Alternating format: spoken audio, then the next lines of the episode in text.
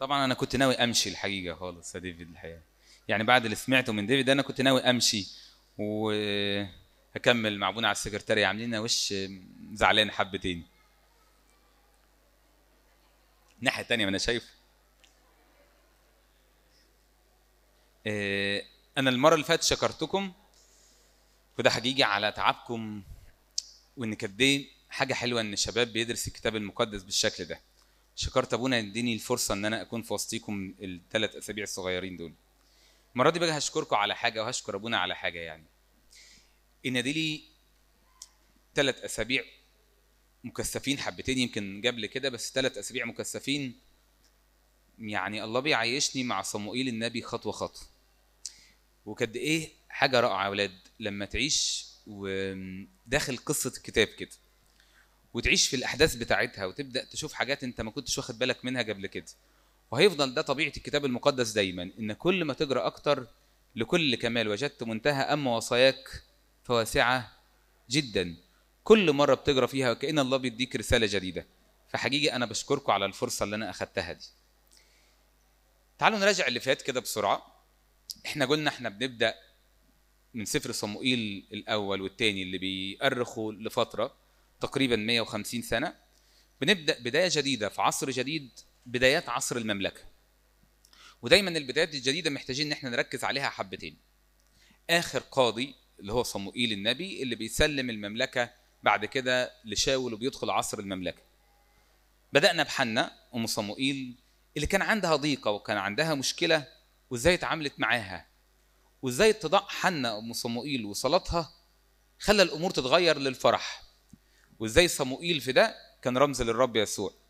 ولو اتفرجنا على الباوربوينت كويس كنا هنلاقي صورتين حنة ام صموئيل والعذراء مريم وهم محطوطين جنب بعض، وكأن الكتاب كان بيشاور كده على صموئيل بيقول بصوا انا بشاور على نفسي ازاي.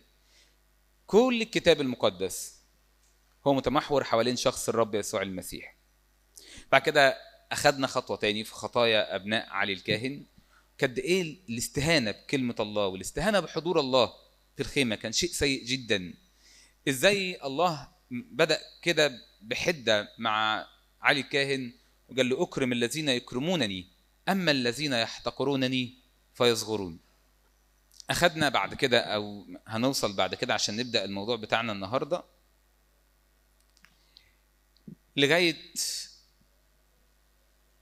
ما حنة رجعت صموئيل مره تاني، رجعت العطيه للعاطي، رجعت له مواهبها.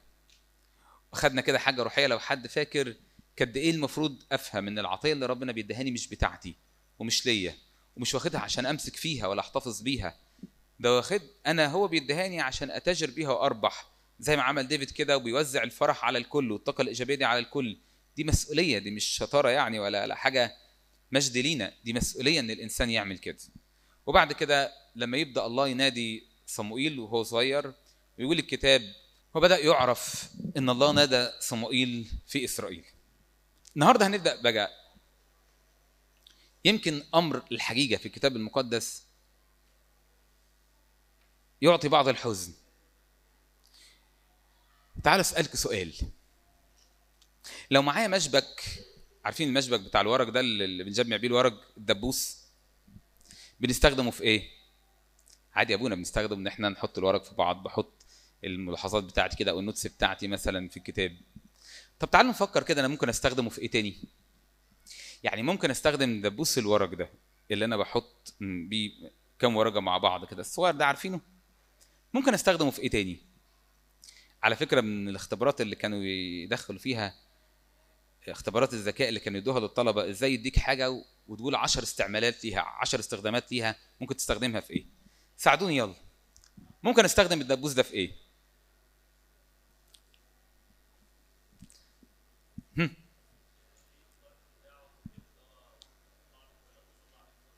ممكن استخدم الطرف بتاعه ان انا استخدمه واطلع خط الموبايل، مش كده؟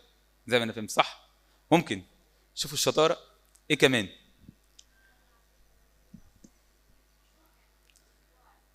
اطلع شوكه من صباعي.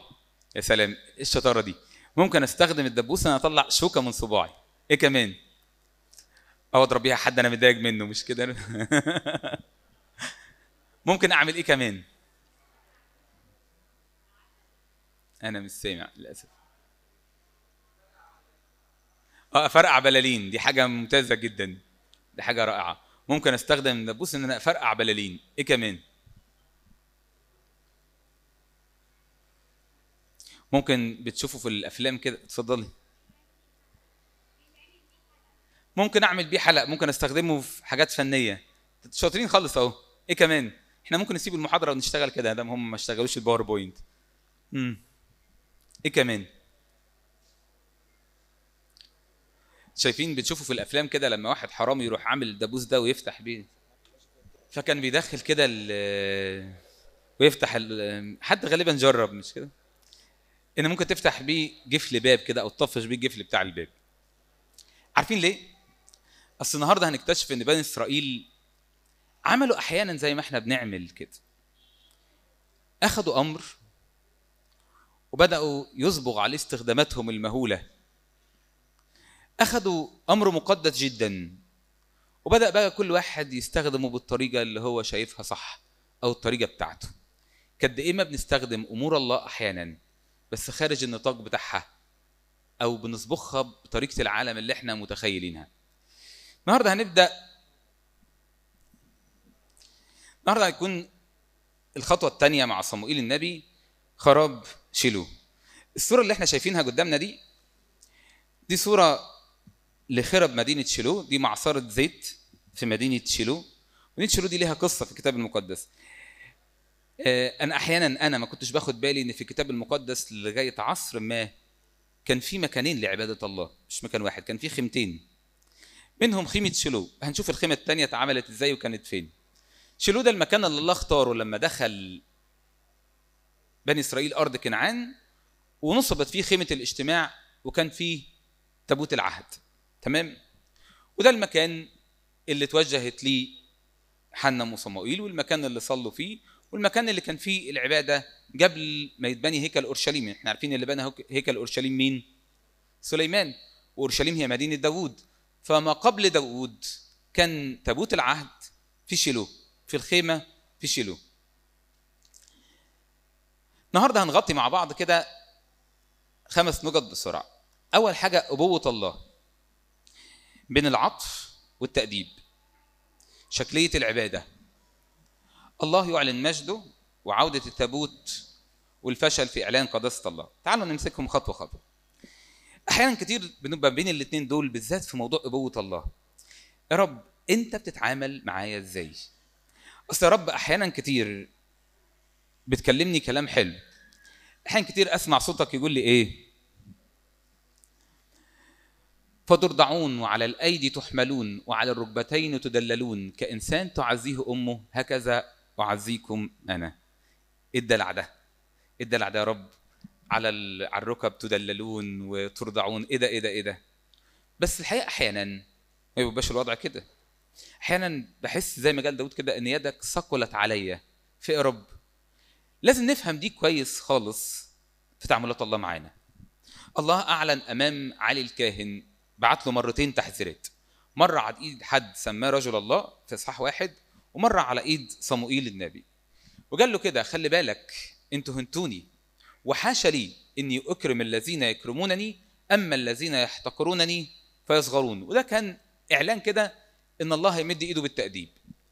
حصلت معركة، الفلسطينيين اتجمعوا في أفيق، واصطف الفلسطينيين الناحية الثانية عند حجر المعونة او المكان اللي سمي بعد كده بحجر المعونة.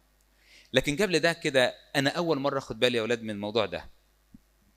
الله بعد هذه المعركة أدب بني إسرائيل، سابهم 20 سنة لغاية ما حصل تغيير. أنا نفسي بصيت كده على 20 سنة، يا رب ده أنت أحيانا في التأديب بيكون بالك طويل علينا حبتين. 20 سنة بس. شوية كده المحاضرة اللي جاية هنشوف 20 سنة التأديب دول عملوا إيه بني إسرائيل، غيرهم إزاي.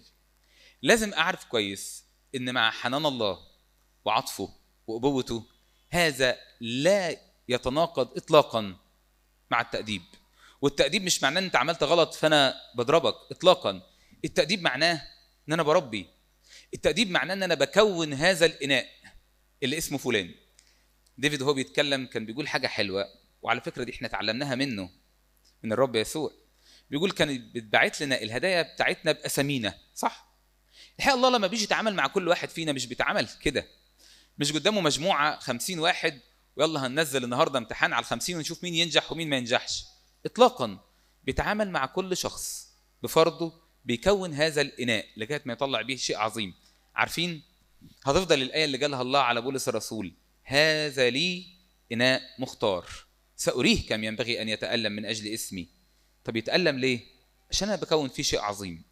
فبالرغم من تدللون وترضعون وكل حاجة دي، لكن أنا ما أقدرش أنسى الآيات دي، ما أقدرش أنسى إن في العبرانيين قال كده: أي ابن لا يؤدبها أبوه، إن الذي يحبه الرب يؤدبه ويجلد كل ابن يقبله. فلازم أعرف إن اللي هيعمل الله حاليا مع بني إسرائيل، مع علي الكاهن، مع أولاده، مع الشعب بتاعه، ده لا يتناقض إطلاقا مع عطف الله ومحبته، بالعكس ده جزء من أبوة الله. لو الأب، أفتكر زمان جت بنت قعدت معايا كانت كبيرة في السن، كانت حياتها متلخبطة حبتين، وكان والدها توفى، وكانت بعد 10 سنين يعني أوديلها 10 سنين الدنيا بايظة معاها. جيت لي كلمة أنا ما انساهاش، جيت لي: كنت بتمنى إن بابا لما كنت بتأخر في البيت بعد الساعة 10 و11 بالليل كنت أتمنى إنه يزعق فيا، كنت أتمنى إنه يمنعني. يمكن زمان ما كنتش عايزة كده، بس دلوقتي بقول يا سلام لو كان قال لي لأ، يا سلام لو كان وجه في المسيرة دي، أنا ما كنتش وصلت للنقطة دي. أحيانا كتير مش بنقدر إن تأديب الله هدفه الحب، ونبدأ نزعل ونتضايق ونحزن ونرفض الصليب ونرفض التعاملات بتاعت الله. عايز عطف بس، عايز حنية بس، عايزك يا رب تدلعني بس. أنا مش شايف إن الأبوة فيها كمان تأديب. أي ابن لا يؤدبه أبوه، إن كنا لا نقبل التأديب فنحن نغول لا بنون. فلازم أعرف كويس الله هيتعامل إزاي مع شعبه. ده الدبوس بتاعنا اللي قلنا هنستخدمه في إيه؟ في حاجات كتير، وده اللي هيعملوه بني إسرائيل في النقطة الثانية اللي هناخدها مع بعض: شكلية العبادة. كانت الأزمة الشديدة جدا مع الله في الوقت ده وفي كل وقت هي شكلية العبادة. وجود خيمة، وجود تابوت، وجود ناس بتسبح الله أو في مخها أنها بتسبح الله، وجود ناس في مخها أنها بتطلع للأعياد وتقدم عبادة. لكن الحقيقة الله شايف الأمر غير كده خالص. ولو نفكر أن الله بيتغير، ده اللي عمله الرب يسوع بالظبط لما جه في وسطينا وتجسد. أعتقد ما كانش عنده أي مشاكل مع أي حد، الزناء كانش عنده مشاكل معهم، كان يقدر يتعامل معهم، العشارين كان يقدر يتعامل معهم، الخطاة كان يقدر يتعامل معهم، إلا في مجموعة كده أول ما بتيجي في وشه يقول لهم إيه؟ ويل لكم. ليه بس؟ ليه كل ده؟ ما أنت حنين على الكل. أصل الحقيقة لن أقبل شجرة تين. أنا الموضوع ده لو اتكلمت بلسان الله عامل لي أزمة من زمان. ليه يا رب؟ من أيام آدم، من أيام ما تعرى وحب يبعد عني ويعمل إيه؟ ويستر نفسه بشوية ورق. فالموضوع ده مش مقبول. يا ريته كان يجي يقول لي أنا غلطان، أنا كنت اتصرفت. تعالوا نشوف إيه اللي حصل. يقول الكتاب كده كلمتين عن بني إسرائيل. يقول في الأول وهو بيكلمنا عن المجيء الثاني: حيث تبدأون تقولون أكلنا قدامك وشربنا وعلمت في شوارعنا، فيقول أقول لكم لا أعرفكم من أين أنتم. الحقيقة أنا الآية دي بتخضني كل ما بقراها. أصل الناس دي راح هتقول له إيه؟ مش إحنا كنا بعيد، ولا إحنا كنا مش في الكنيسة، ده بيقولوا له إيه؟ أكلنا قدامك وشربنا وعلمت فيه شوارعنا. فهيقول لهم إيه؟ لا أعرفكم. أنا ديفيد هو الشخصية بتاعت النهاردة اللي غزني الحقيقة وحسدته، فلازم كل شوية هعلق عليه حبتين. تخيل إن أنا بعد ما قعدت مع قداسة البابا كده وعرفني باسمي، جيت تاني يوم بقابله فقال لي: أنت مين يا ابني؟ أنا مش عارفك. كم الإحباط اللي هيبقى عندي إيه بقى؟ إيه ده؟ أمال الكام يوم اللي قعدناهم مع بعض دول كانوا إيه؟ هل ممكن نتخيل إن حد يكون هو متخيل إنه في الكنيسة، هو متخيل إنه ممكن يقف أمام الله ويقول له إيه؟ أكلنا قدامك وشربنا، كنت بتشرب معنا الشاي وأنت في الكرسي اللي جنبينا، وعلمت فيه شوارعنا. فيكون رد الله إيه؟ أنت مين يا ابني؟ أنا ما أعرفكش أصلاً، أنا ما أعرفكش. وكل ده رب مش نافع. الحقيقة الآية دي بتحطني في أزمة ما بين إنسان متخيل إنه يعرف الله وعنده شكل للعبادة، ما بين رد صادم من الله: أنا يا ابني ما أعرفكش، انت ما كنتش في معرفه حقيقيه بيا. تعال نشوف ايه اللي حصل مع بني اسرائيل في هذا الامر. شكليه العباده. وكان كلام صموئيل الى جميع اسرائيل، وخرج اسرائيل للقاء الفلسطينيين للحرب، ونزلوا عند حجر المعونه، واما الفلسطينيين فنزلوا في افيق. بالرغم ان الكتاب يبدا وكان كلام صموئيل الى جميع اسرائيل، بس تقف النقطه دي وتلاقي بني اسرائيل نزلوا الحرب وما لهمش دعوه بصموئيل خالص، ولا خدوه ولا سالوه. هل ذكر الكتاب هنا انهم سالوا الله؟ اطلاقا. هم اصطفوا للحرب. خدوا معاهم صموئيل؟ لا، بالرغم ان عارفين ان صموئيل كان معاه كلام الله. في الاصحاح ده يبدا كده، وفي الاصحاح اللي جاب له يقول كان يعرف في اسرائيل، في كل اسرائيل، ان الله نادى صموئيل واتكلم معاه. طب وبعدين؟ لا معلش، احنا برضه لينا حياتنا، احنا نقدر نتصرف في حياتنا زي ما احنا عايزين، دي حياتنا العمليه، بعيد عن الله وبعيد عن نساله. وده اهم ما يميز شكليه العباده. يعني ايه؟ مش موجوده غير لما اجي اقف قدام الله. طب بره في الحياه؟ لا، انا حربي انا هعملها وحدي، انا اطلع احارب، انا اقدر على الفلسطينيين، دي ما فيهاش مشكله خالص. ودي كانت معركه افيق، وهنحفظ الاسم ده عشان المره اللي جايه هنبدا بمعركه تاني وكان فيها التغيير اللي حصل لبني اسرائيل. يا ترى في المعركه دي، في الحرب دي، كان مين القائد؟ كان علي الكاهن. علي الكاهن الكتاب جال عنه كلمه، يقول عنه ايه؟ كان رجلا شيخا وايه؟ وثقيلا. وانا هسيب تاملاتكم في هذا الامر. كان شيخا وثقيلا، بس هو ما كانش القائد، وما كانش ينفع يكون قائد اصلا في الحرب. طب مين اللي كانوا موجودين في الحرب؟ اولاد علي الكاهن. جال عنهم الكتاب اولاد علي الكاهن. حد فاكر من المره اللي فاتت؟ اولاد بليعال. كلمه بليعال احنا ما غطيناش ده، يمكن المره اللي فاتت عشان الوقت. بلا نفع، يعملهمش ايه؟ فايده، حاجه كده تبع الشيطان، بلا نفع. طب مين القائد؟ هم دول اللي انتوا طالعين الحرب، وانت متخيل ان القاضي بتاعك هو علي الكاهن اللي وصفه الكتاب انه شيخا وثقيلا، ولا اولاد علي الكاهن حفني وفنحاس اللي وصفهم الكتاب انهم اولاد بليعال؟ وده ديني اول درس الحقيقه، لازم اسال مين القائد بتاعي، لازم وانا داخل الحرب ابقى عارف انا ماشي ورا مين اللي بيقودني، انهي فكره بتقودني، انهي كلمه بتقودني، انهي شخص مرشد انا بمشي وراه، لان المعركه فيها كل ده. ولو المعركه ما فيهاش قائد فهي الحقيقه منتهيه، مش لصالحي اكيد. يقول الكتاب اول يوم بني اسرائيل سقط منهم 4000 واحد في المعركه، دخلوا المعركه سقط منهم قتلى 4000. جلسوا، بص كده، شيوخ الشعب وبداوا يسالوا نفسهم لماذا كسرنا اليوم الرب امام الفلسطينيين؟ هو ربنا ليه كسرنا النهارده ايام الفلسطينيين؟ ياه، الحقيقه كلمه مشجعه. اولا اللي قال كده شيوخ الشعب، واضح ان الدنيا كانت هيصه زي ما قلنا، ما فيش قائد. لكن الكلمه مشجعه انهم ايه؟ عارفين ان اللي كسرهم مش عددهم، وعارفين ان اللي كسرهم مش قوه العدو. هم نفسهم بتعبيرهم قالوا ايه؟ لماذا كسرنا الرب اليوم امام الفلسطينيين. ممتاز، دي اول خطوه في الطريق لو مشيت صح، انك تعرف ان الله كان رافع ايده. طب وبعدين؟ قرروا قرار، قالوا لنأخذ لانفسنا من شيلو، من الخيمه من شيلو، تابوت عهد الرب، فيدخل في وسطنا ويخلصنا من يد اعدائنا. وده الدبوس اللي هم حبوا يستخدموه استخدام مش بتاعه، حبوا يستخدموه بطريقتهم هم. احنا بقى هنعمل ايه؟ مش ربنا كسرنا؟ طب انت ما فكرتش ان ربنا كسرك عشان مفيش توبه؟ انت ما فكرتش ان ربنا كسرك عشان عايزك ترجع؟ انت فكرتش في كل ده؟ انت كل اللي فكرت فيه تعمل ايه؟ تاخد تابوت العهد وتروح حاطه فين؟ في وسط الجماعه، في وسط الجيش، وقال كده هيحصل ايه؟ هتنتصر. حد سال الله ناخد تابوت العهد ولا لا؟ اطلاقا. هم كانوا سالوا الله نطلع الحرب ولا لا؟ برضو اطلاقا. هم بيتصرفوا حياتهم وتفكيرهم وشخصياتهم المنفرده. ابونا وهو بيصلي خدت بالي من كلمه حلوه اللي قالها، قال يا رب انا اشكرك اديتني معاك الوجود، واديتني ان انا ماليش وجود من غيرك، يعني انا بستمد وجودي منك. وده حقيقه في الكتاب المقدس، به نحيا ونتحرك ونوجد. اليوم اللي انفصل فيه عن الله وابدا اخد انا افكاري وطريقتي، حتى لو بشكل يظهر انه متدين، فالحقيقه انا ماشي في سكه غلط. اخذوا تابوت العهد. بصوا المعادله الرائعه دي، سقط منهم اول يوم كام؟ 4000. راحوا جايبين تابوت العهد، راح حصل ايه بقى؟ سقط منهم كام؟ 30,000. ايه ده يا رب، ما اتفقناش على كده، يعني احنا منتظرين حتى البركه، يعني تابوت العهد في النص، وتابوت العهد ده مش حاجه هينه. هنشوف دلوقتي تابوت العهد كان فيه ايه.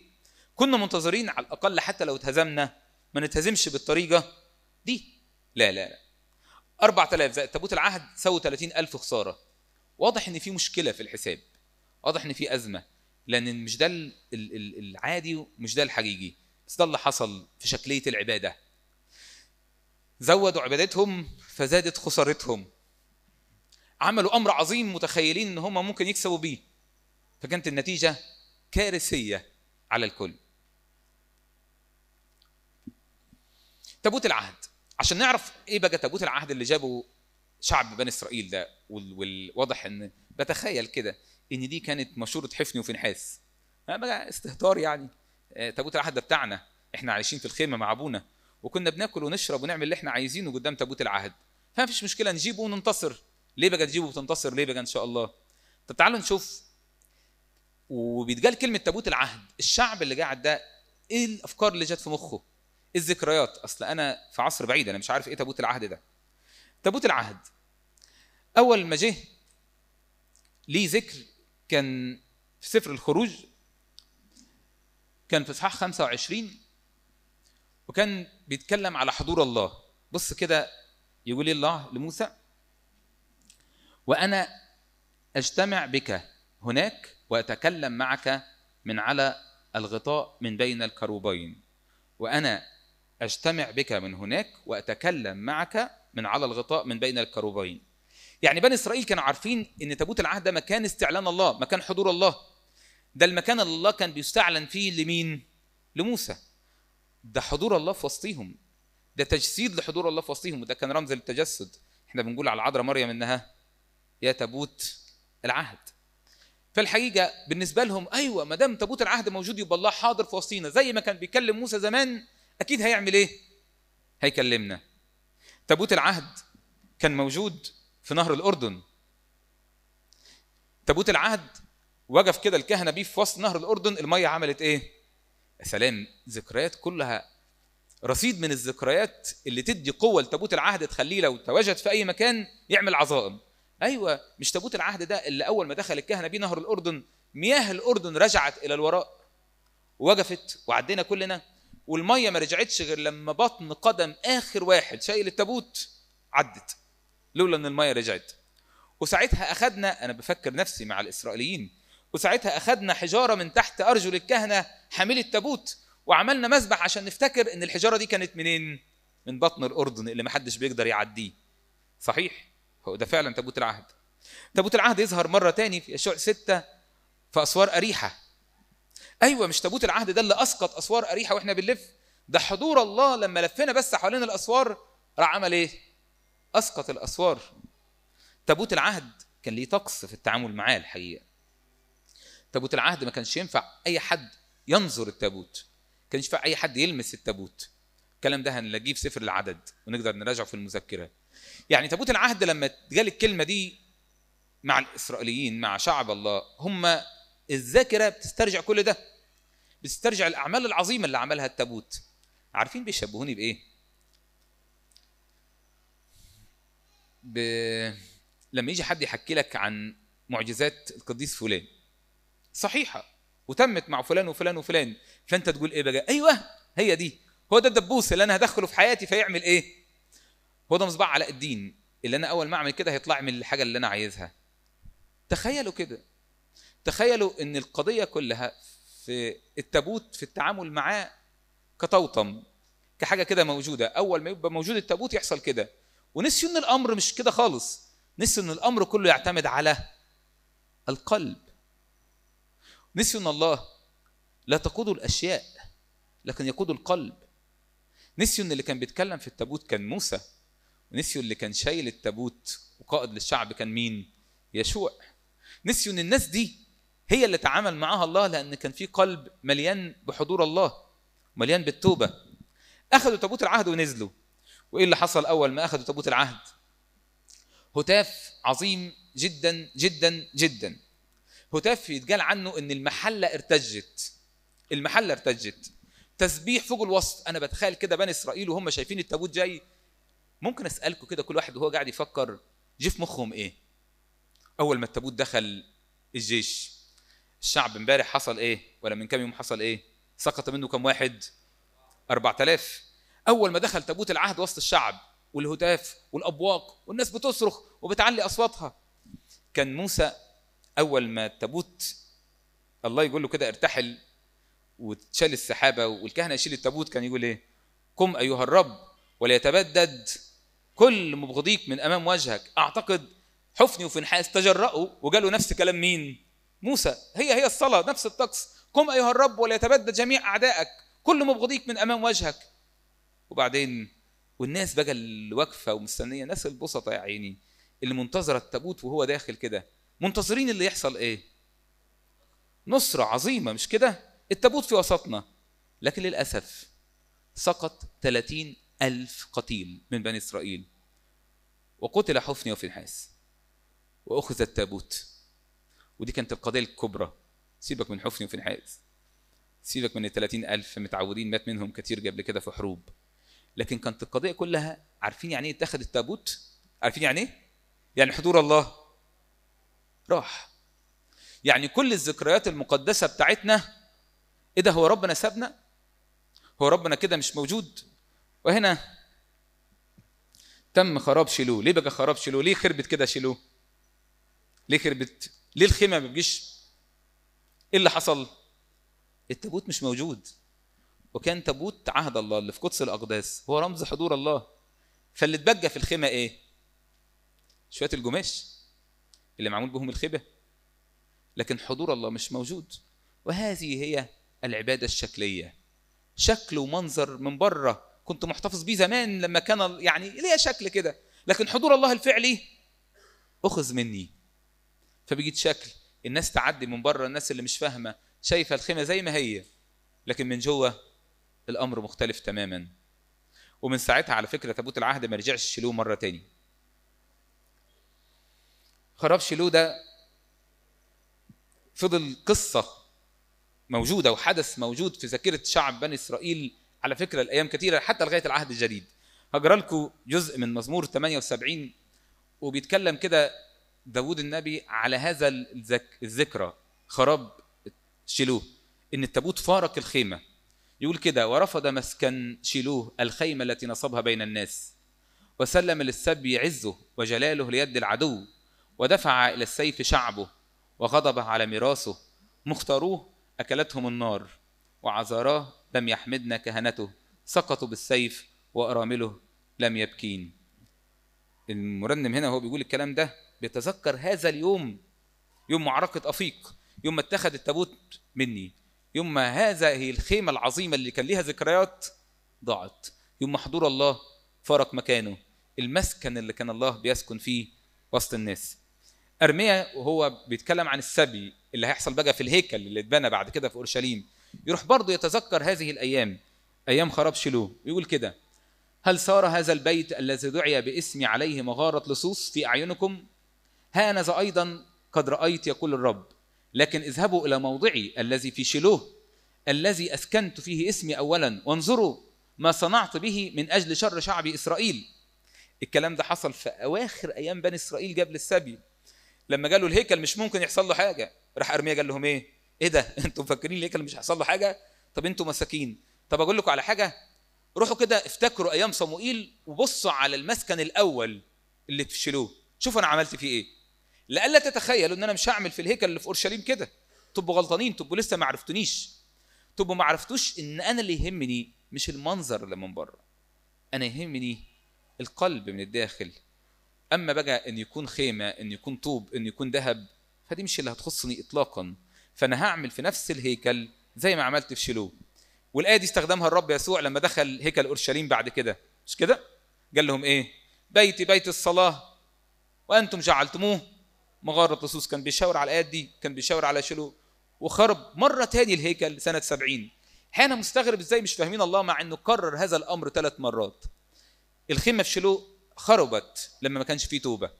هيكل اورشليم في السبي خرب ايام نبوخذ نصر لما ما كانش فيه توبه. هيكل اورشليم سنه 70 ميلاديه خرب برضه لما ما كانش فيه توبه. اعتقد هو امس واليوم والى الابد. العباده الشكليه. رجع الخبر لعلي الكاهن، سمع رجل سنه 90 سنه بيقولوا له إسرائيل سقط أمام أعدائه وأولادك ماتوا والتابوت أخذ. أول ما سمع كلمة تابوت أخذ سقط من على الكرسي ورقبته اتكسرت ومات. مرات فنحاس كانت حبلة وبتلد، ولدت ولد من الحزن وماتت وهي بتلد هذا الابن، فتسميه إيه؟ إيخابود. إيخابود اسم معناه ذل المجد، وأصلا اسم عامل زي علامة استفهام كده، يعني ايه؟ اين المجد؟ خلاص فين المجد اللي كان ممكن يكون راح؟ عارف لما واحد يتصعب كده على ايام زمان يقول فين ايام زمان؟ اهي بالظبط سمت الولد كده، فين ايام المجد؟ اين المجد؟ راح المجد. تخيل ولد يبقى اسمه كده، يعني لما يكبر كده وينادوه الناس تناديه إيخابود وهو فاهم كويس ان اسمه مصيبة، اسمه وحده يعبر عن أزمة وحدث جلل في حياة شعب الله. أنا عايز أسرح كده معاكم حبة وتعالوا نعيش الأيام. تعالوا نتخيل إن إحنا شباب لا كنا نعرف اللي بيعملوا علي الكاهن ولا أولاد علي الكاهن ولا أي حاجة خالص. إحنا تعلمنا حاجات بسيطة جدا ونعرف إن التابوت ده صنع عظائم، مش كده؟ وفجأة وإحنا عايشين في هذا العصر نسمع بهذه الأخبار إن الشعب سقط أمام الفلسطينيين، إن إحنا في حالة مذلة أمام الفلسطينيين، وإن تابوت عهد الله أخذ. ممكن كل واحد فينا يفكر ساعتها مشاعره هيبقى شكله إزاي؟ ساعتها إيمانه هيبقى شكله إزاي؟ غالباً إحنا في الوقت ده هيبقى السؤال بتاعنا دايماً إيه؟ فين ربنا؟ فين ربنا؟ إيه فين ربنا؟ أمال فين بقى الكلام اللي قالوه عن موسى وإن كان الله بيترأى له؟ ودلوقتي الله مش هيتراءى يعني في التابوت؟ ياه، غالبا ممكن يكون الكلام ده كله ايه؟ ما حصلش، ده كلام، ده كذب. انا شفت بعينيا، انا اللي شفته بعينيا ان تابوت الله بيؤخذ، انا اللي شفته بعينيا ان الفلسطينيين الغلف اخذوا تابوت عهد الله، قدروا يلمسوه، قدروا يشيلوه. ازاي؟ ده كان موسى لا يجرؤ انه يعمل كده، موسى العظيم. ايه اللي حصل يا رب؟ والكلام ده يقعد كام سنه بقى؟ 20 سنة. 20 سنة وإسرائيل في ذل من الفلسطينيين والشعب مكسور. عمل كده. أنا بتخيل كده لأن الله هو والأحداث بتمر هي. فاكرين المرة اللي فاتت خدنا حاجة عن التاريخ صح؟ قلنا إيه؟ اللي ما يتعلمش من التاريخ. الكتاب المقدس نفسه كان واضح، قال كل ما سبق فكتب كتب لأجل تعليمنا. أنا ما ذكرتش حاجة غير عشان أنت تتعلم منها. لا نشتهي كما اشتهى قوم منهم، ولا نجرب المسيح كما جربه قوم منهم. خلي بالك كل اللي اتذكر عن الشعب في العهد القديم ده كان عشان خاطرك وعشان خاطري. يا ترى اعمل ايه لما تسقط الاعمده، لما الاقي الدنيا من حواليا كده بتزوغ؟ هل هيبقى عندي ايمان واتمسك بالاحداث دي اقول لها يا رب ده حتى لو طال التاديب انا واثق ان انت كان ليك هدف في هذا الامر؟ شكليه العباده. طب انا اقدر استفيد ايه من الكلام ده؟ ارتباط ده بحياتي ايه؟ اللي مكتوبه في الجفت اللي جالها ابونا اشرحها انا ابونا عن السكرتاري واخد منهم 2 جنيه وانا طالع. الحياه مع الله، العباده لا يمكن انها تكون شكليات. المسيحيه لا تعرف الفروض اطلاقا، اطلاقا لا تعرف الفروض. المسيحيه لها تركيبه غريبه كده، بس الحقيقه انا عن نفسي بحبها، لان الله ده اللي مسك ايد الست وهي بتحط الفلسين وقال هذه اعطت اكثر من جميعكم. أنا بحبه الحقيقة. عارفين ليه؟ لأني أنا آسف هقول بالألفاظ البسيطة بتاعتي، ما يتكسرش عينه. يعني لو واحد بيحط 2 مليون في الصندوق مش هيكسر له عينه. اللي حطت فلسين راح قال عليها إيه؟ أكثر من جميعكم. ليه موازين تانية خالص، ليه موازين القلب. فكل كلمة أنت بتقولها في عبادة حقيقية هو عارفها، وكل كلام بيطلع منك في عبادة شكلية بدون توبة برضه هو شايفه وعارف، فما بيتأثرش بيه. العبادة ثلاث كلمات دول أتمنى نحطهم ونفكر فيهم كويس. هدفها العشرة معاه، ودافعها الحب، ملهاش دافع غير الحب، وقود العبادة الاتضاع. لألا بعد شوية أتخيل يا رب ده أنا بصلي أكتر واحد، ده أنا بصوم، ده أنا بخدم دي لي 50 سنة الحقيقة، يعني مش عارف يا رب هتعمل معايا إيه لما أطلع السماء، يعني أنا متهيألي أول ما أطلع السماء هتستقبلني استقبال الفاتحين كده. يقول لي ماشي حاضر. قديس أغسطينوس يقول لنا قول حلو جدا عن العبادة وإزاي استفيد من ده وابعد عن العبادة الشكلية. يقول ارجع إلى نفسك، كن ديانا لنفسك في الداخل، تطلع إلى مخدعك الخفي في أعماق قلبك، حيث هناك تكون أنت والله فقط، هناك فليكن الإثم مكروها لك فتكون أنت موضع سرور الله. عارفين لما بناخد قول من أقوال أبائنا صدقوني مش بيبقى بس كلام كده، عشان لما تروح في البيت إجراء تاني وصلي بيه وركز في كل كلمة وشوف الحياة اللي كانت ورا ده وهو بيقوله ده، بيتكلم كلام بص هتاخد سرور الله فعلا، أنت موضع سرور الله. بس إمتى؟ لما تكون أنت هو فقط، لما تكون بتراجع كل اسم أمامه، لما يكون هدفك بس رضاه، ساعتها هتكون أنت موضع سرور. أبونا هو بيصلي كده عن صموئيل، قال إيه عن صموئيل؟ وصموئيل بين الذين يدعون باسمه. أنا بقى بحب آية تانية عن صموئيل. عارفين في مرة كده الله بيكلم أرميا فقال له إيه؟ الشعب ده مفكر إن أنا هصفع عنه، لا أنا ناوي أدبهم. وراح قال كلمة صعبة الحقيقة بس تبين قيمة صموئيل كانت إيه. قال له إن وقف أمامي موسى وصموئيل لن أصفع عن هذا الشعب. يعني إيه الكلام ده؟ يعني بص جبت لك من الآخر، موسى وصموئيل لو حتى دول لو وقفوا قدامي أنا برضو مش هسامح.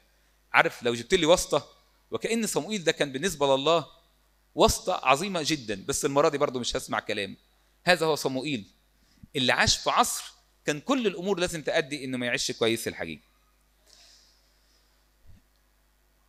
ارتباط ده بالليتورجية الكنيسة.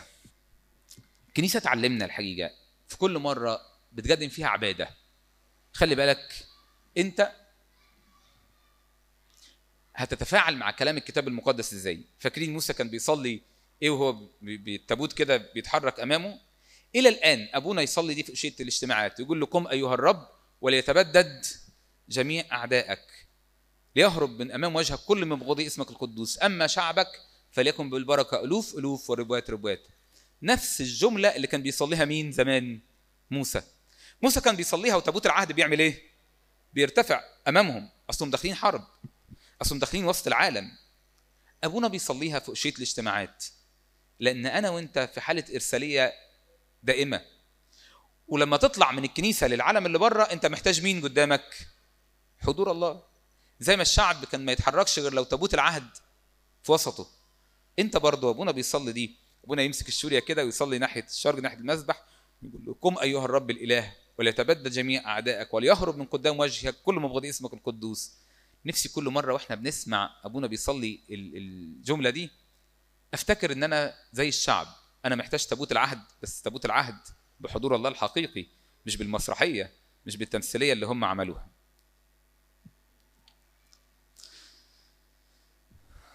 ارتباط ده بالرب يسوع. الحته دي حلوه جدا الحقيقه، انا استفدتها من ابونا برسوم. كان المفروض مين اللي يعاقب؟ يعني الشعب خاطي، المفروض مين اللي يروح السبي؟ الشعب، مش كده؟ حتى في سفر التثنيه ربنا قال لهم كده، قال لهم ايه؟ ويبدلك الرب في جميع الشعوب من اقصاء الارض الى اقصائها، يوم ما تبقى بالشكل ده ويوم ما تحتقرني ويوم ما تبعد عني يبدلك الرب في جميع الشعوب.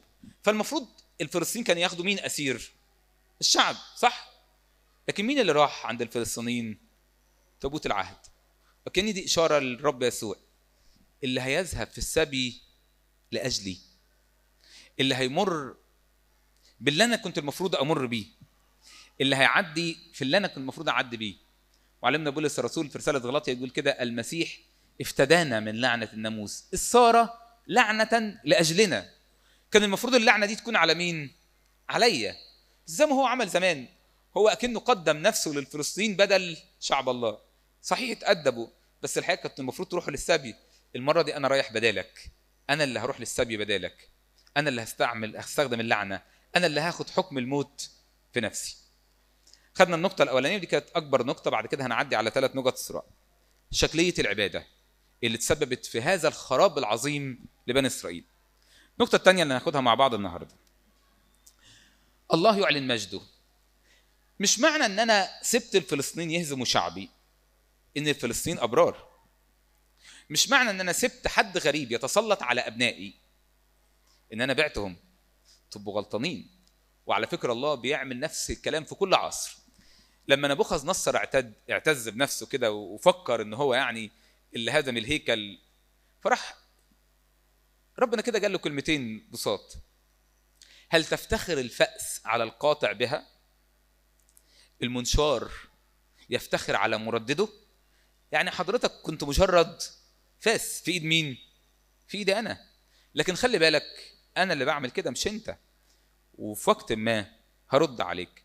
بالرغم ان كل الشباب اللي كانوا في وقت اخذ التابوت كانوا شايفين الامر ضيقه والمجد زال والايمان بيتهز والاعمده بتسقط من حوالينا، لكن الله كان ليه امر تاني خالص بيتصرف فيه.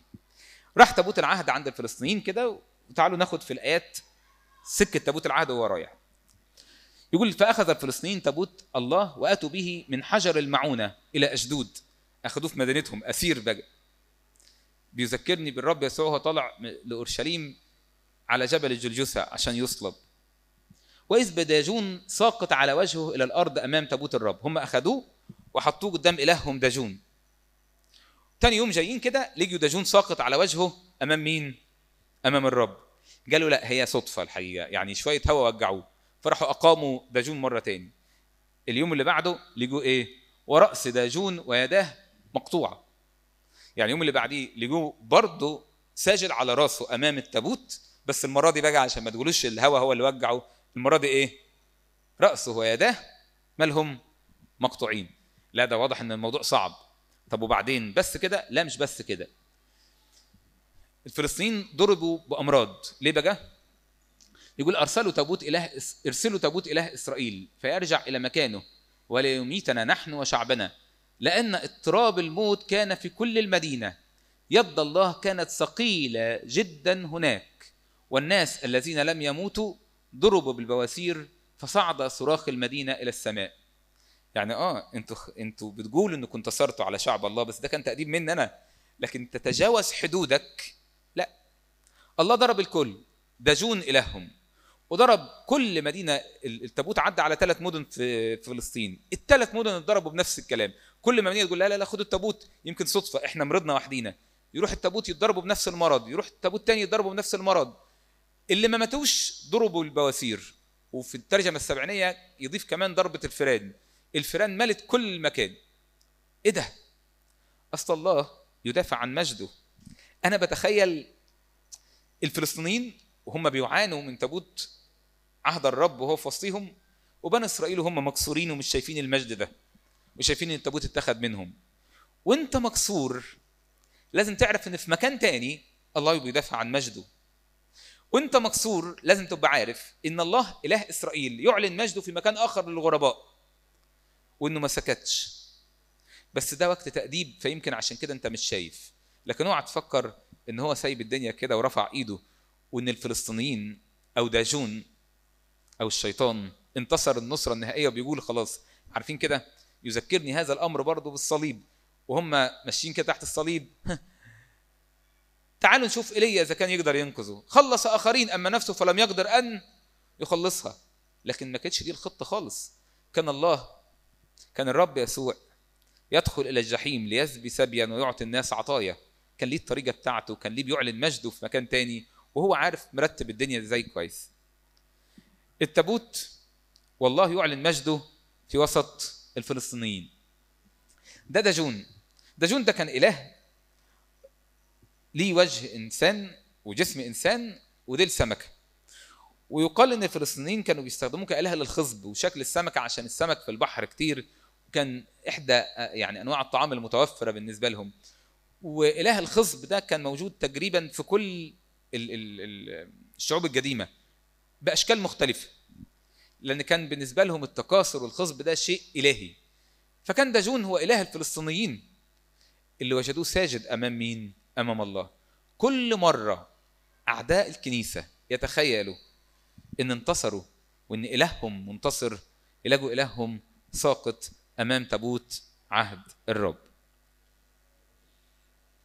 أرجع مرة تاني لشخص الرب يسوع الحقيقة وارتباط النص ده بالرب يسوع.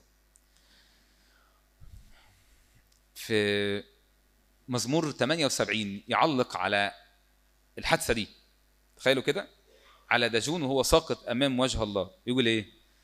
فاستيقظ الرب كنائم كجبار معيط من الخمر، فضرب أعداؤه إلى الوراء جعلهم عارا أبديا. مين يفكرني استيقظ الرب كالنائم كالسمل من الخمر؟ دي احنا بنصليها امتى؟ في القيامة، مش كده؟ فالمرنم بيتخيل كده ان إله إسرائيل التابوت ده اللي اتاخد، وتخيل الفلسطينيين انه خلاص وحطوه امام داجون، فجأة لجوا إله إسرائيل ده بيعمل ايه؟ بيستيقظ، بيعلن مجده، استيقظ كالنائم كالسمل من الخمر. الكنيسة بقى تروح واخده الجملة دي وتروح حطها في ألحان القيامة عشان تقول على فكرة هو ده إلهنا. تخيلت مملكة الظلمة أنها انتصرت، إنها ساعتكم وسلطان الظلمة. أنا عارف إنها ساعتكم وسلطان الظلمة، بس ده مش الآخر. بعد كل صليب وظلمة في فرح وفي قيامة. إله إسرائيل أعلن مجده أمام الكل. النقطة الرابعة، عودة التابوت. أيوة، أنا حبيت أوصل رسالة لشعبي إن أنا مش راضي عنهم وإن أنا مش هكون حاضر في وسطهم بالشكل ده، لكن ده ما يمنعش ان انا اعلن مجدي وسط الفلسطينيين. بدات رحله عوده التابوت لما الفلسطينيين لجوا ان لا مش هينفع كده. حكي القصه بسرعه وببساطه، اعتقد اغلبنا عارفينها. اتجمع اقطاب الفلسطينيين في الخمس مدن وقالوا احنا كده هنموت، اله اسرائيل ده هيموتنا، احنا نعمل ايه؟ احنا نجيب عجله جديده ما حدش ركب عليها قبل كده، نصنعها من الاول، ونجيب بقرتين وبقرتين مرضعتين، بقرات اناث مرضعات، وناخدهم من أولادهم ونربطهم في العجلة الجديدة، ونحط عليهم التابوت، ونحط عليه هدايا كفارة اسم عن خطايانا، نحط شكل ذهب كده للفيران وللبواسير اللي طلعت لنا، ونقدم ده عن خطايانا، يمكن إله إسرائيل الإله العظيم ده يصفى عنا. بس بص، لو البقرات العادي إنهم يرجعوا لمين؟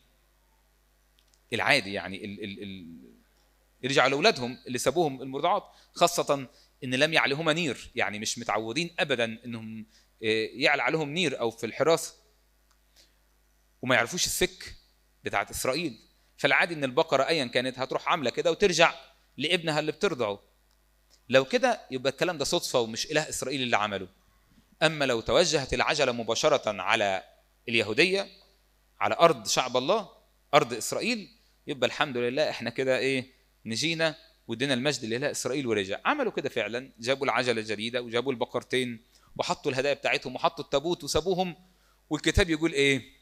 توجهت البقرتين على طول إلى أرض إسرائيل، لم تمل يمينا ولا يسارا. وكأن حد بيعمل إيه؟ الفلسطينيين فهموا. تخيلوا كده، الفلسطينيين فهموا إن الموضوع ما يبقاش كده، وده إله إسرائيل ولازم نكرمه. يعني ما جابوش أي عجلة إيه؟ جديدة ما ركبش عليها حد، وبقرتين لم يعلهما نير، ومعاه هدايا. عايز أقارن الحقيقة بين اللي عملوه الفلسطينيين واللي من شوية كانوا بيعملوه مين؟ شعب الله. إيه هنجيب التابوت عشان نعمل إيه يعني؟ عشان ننتصر وإحنا خطاة. والفلسطينيين بيقدموا ذبيحة اسم بطريقتهم، بس بيقدموا ذبيحة اسم من أغلى ما عندهم.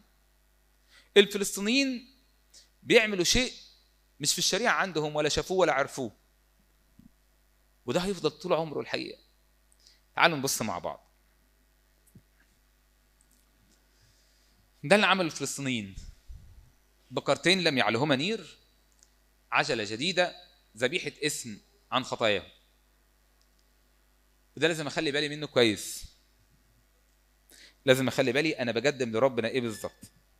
قديس أغسطينوس يقول لي كلمة حلوة كده عن داجون وعن تابوت العهد، يقول: ليدخل تابوت العهد قلوبكم وليسقط داجون، إن أردتم لتتضعوا الآن وتتعلموا أن تشتاقوا إلى الله، كونوا مستعدين أن تتعلموا كيف ترون الله. عارفين ليه؟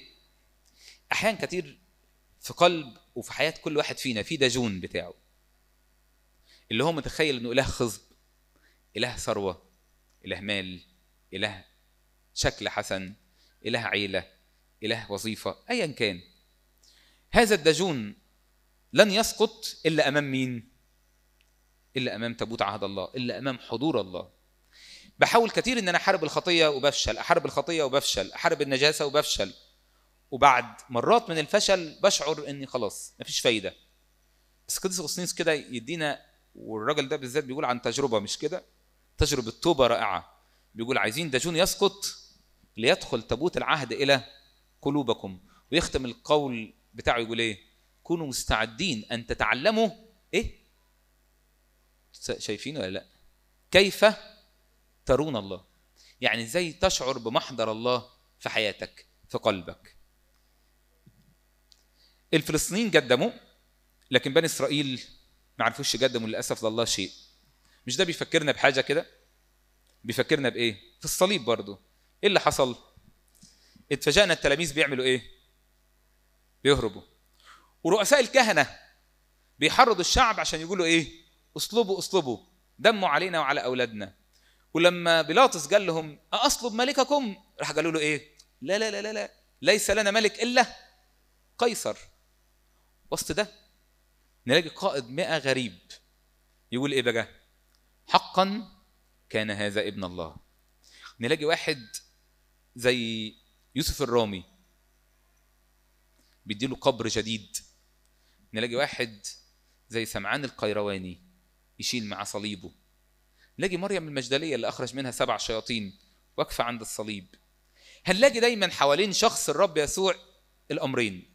هنلاقي ناس كان متوقع منهم إنها تكون صاحبة المجد والإكرام لله، وهنلاقي ناس غرباء بيعملوا حاجات عجيبة جدا جدا جدا. من كام يوم كده كنت بقرأ قصة عن الشاعر اسمه ايه، نجم، نسيت انا، فؤاد نجم، انه خد جايزة مليون مش عارفه كام كسور كده. فراح البنك، المليون راح مطلع المستشفى 57، والفكة حط مش عارف 10,000 لبنته، وهو طالع الباقي قاعد يوزع على العمال الغلابه اللي في البنك. اتبجت 2000 في جيبه، ركب التاكس، راح مد التاكس 2000 ورجع البيت. وانا بقرا القصه دي رحت عملت كده، قلت ياه، انسان غريب الجنس، صح؟ مش عارف سمع الايه ولا لا؟ اذهب بيع كل ملكه واعطي الفقراء وتعالى اتبعني. وانا اللي المفروض مني اعمل كده احيانا، لا خالص ما بعملش كده. ايه ده كلام احنا بنقوله، لكن انا اقدر اعمل كده؟ الحقيقه صعب. الكلام ده ليا قبل ما يكون لاي حد، بس الحقيقة هيفضل كده في الحياة. هنتفاجأ إن ناس غرباء بيقدموا المجد لله بشكل رهيب، زي الفلسطينيين عرفوا يتعاملوا مع إله إسرائيل، وناس تانية لأ.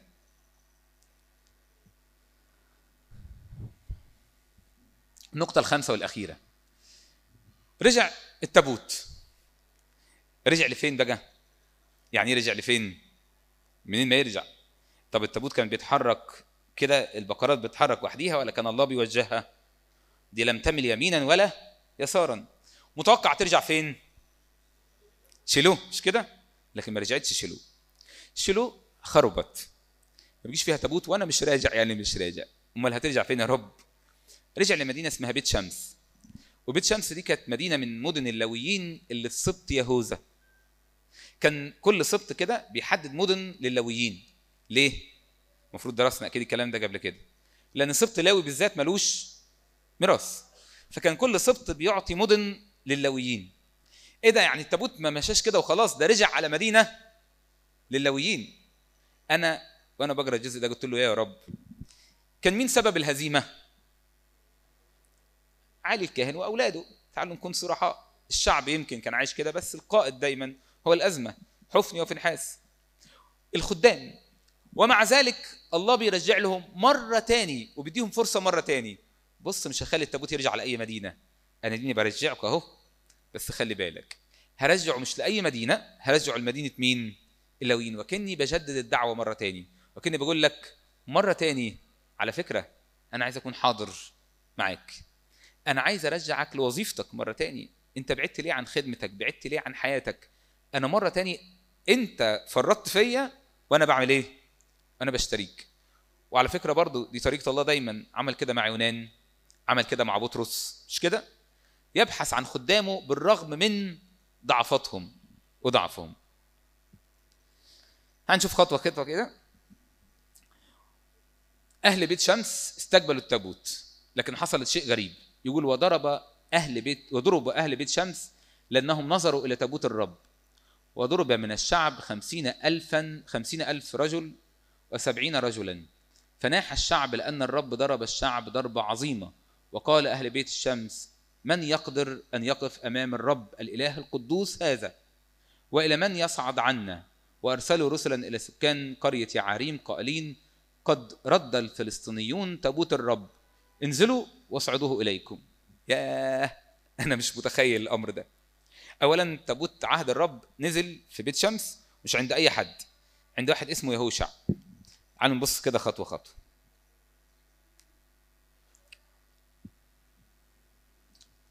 نزل في بيت شمس مدينة لللاويين، نزل في بيت واحد اسمه يهوشع، وهوشع أو يهوشع معناها مخلص.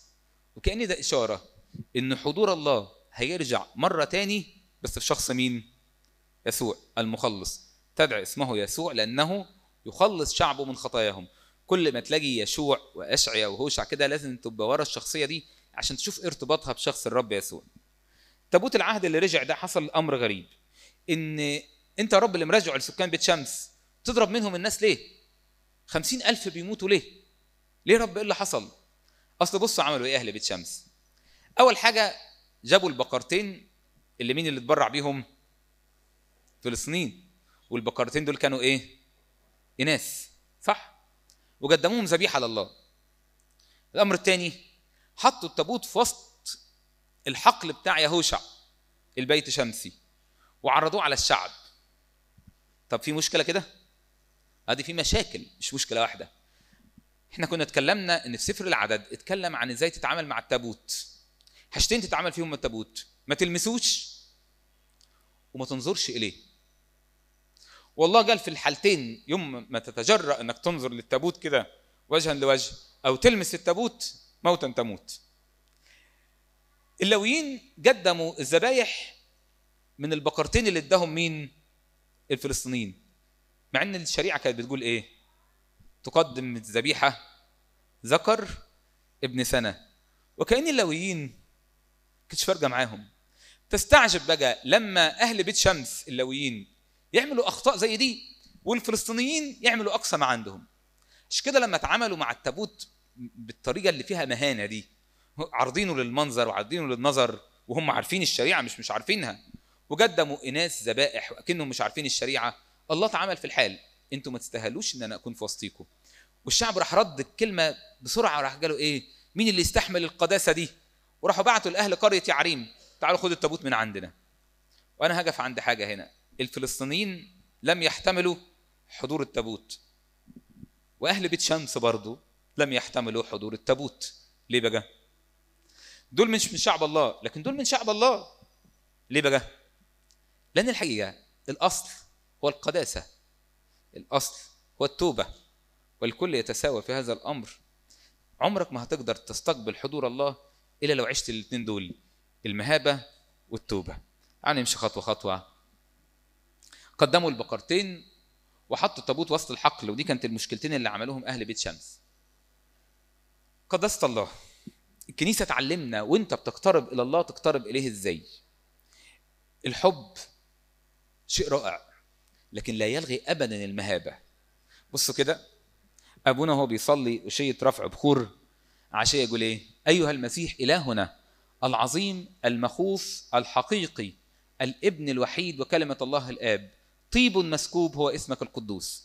كأن الكنيسه تقول لابونا وانت رايح تحط البخور لازم تبقى عارف انت رايح قدام مين. انت رايح قدام مين؟ المسيح المخوف الهنا اللي اسمه طيب.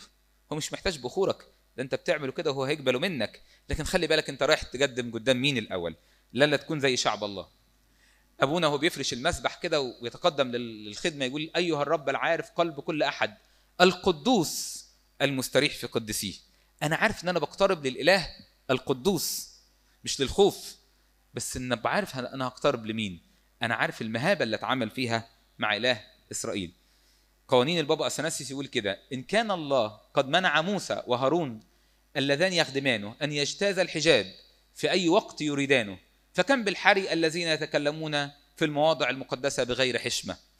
يعني قوانين البابا اثناسيس بتقارن ما بين اذا كان موسى وهارون ما كانوش يقدروا يروحوا شادين كده ستر القدس الاقداس ويدخلوا في اي وقت، امال احنا واحنا واقفين في الهيكل وعمالين نتكلم ونضحك ونميل على بعض ونمسك الموبايل ونتصور سيلفي، بنعملها ازاي دي؟ مش كده؟ اعتقد قداسه الله، حضور الله لازم نتعامل معاه بقداسه. من القصص انا هختم بيها عشان وقتنا، روسيا تحولت الى المسيحيه الارثوذكسيه. كتير يمكن منكم يعرف القصه دي. ازاي؟ كان في قيصر اسمه فلاديمير، الامير فلاديمير بعت ناس قالوا شوفوا لي الاديان عشان اقول للشعب اعلم شعب دين، فشوفوا لي الاديان. بص على اليهوديه وطلع عليها، وبص على الاسلام وطلع عليه، وبعد كده الناس دي راحت كنيسه أجا صوفيا في القسطنطينيه، وحضروا كده لترجيه للكنيسه قداس وعباده شكلها ازاي، ورجعوا يقولوا الى الملك، يقولوا على فكره كنا في السماء وليس على الارض، انها لحظات لا تنسى، مفيش موضع اخر ممكن يكون فيه كده، انه بالحقيقه مسكن الله مع الناس، نحن لا نستطيع ان نعيش بغير هذه الطريقه من الان. ومن ساعتها تحولت روسيا للمسيحيه. ليه بقى؟ عشان شافوا عباده، بس شافوها ازاي؟ بمهابه وتقوى، ناس واقفه وبتصلي، حضور الله. هقول لكم امر محزن في الاخر عشان بس يراجع. كنت قاعد مره مع ولد يعني عنده افكار الحاد، كان شماس وانا اعرفه كويس. كان في وقت ما الولد ده وهو صغير كان لما يجي يصلي شماس مسبح دموعه تنزل، فلما قابلته بعد سنين وهو بيكلمني عن كذا وكذا وان لا، انا كان ليا استغراب الحقيقه، يعني ازاي النجله الرهيبه دي. راح قال لي كلمه يمكن دي لينا احنا ككهنه وشمامسه وخدام، قال لي: ما لو اللي على المسبح ده حقيقي جسد ودم المسيح، ما حدش وهو واقف على المسبح يعلي صوته، ما لاقيش شماس بيزعج، ما لاقيش كاهن بينتهر شماس، لانه ببساطه هيكون عامل في حسابه ان مين حاضر معاه؟ الله حاضر في النص. فلو الله حاضر في النص هو لن يتجرأ انه يعلي صوته، يمكن يوجه، يمكن يقول، بس انك تحس انك وحدك كده يبقى انت بتمثل. احنا محتاجين ان احنا نراجع مره تاني حضور الله في وسطينا. وقفنا النهارده عند معركه افيق، وازاي الله رجع مجده بالرغم من ان بني اسرائيل ما عرفوش يحترموا مجد الله. المره اللي جايه هنشوف بقى النجله من هذه الهزيمه للنصره، وازاي كانت بدايه شاول. لالهنا المجد دائما ابديا امين.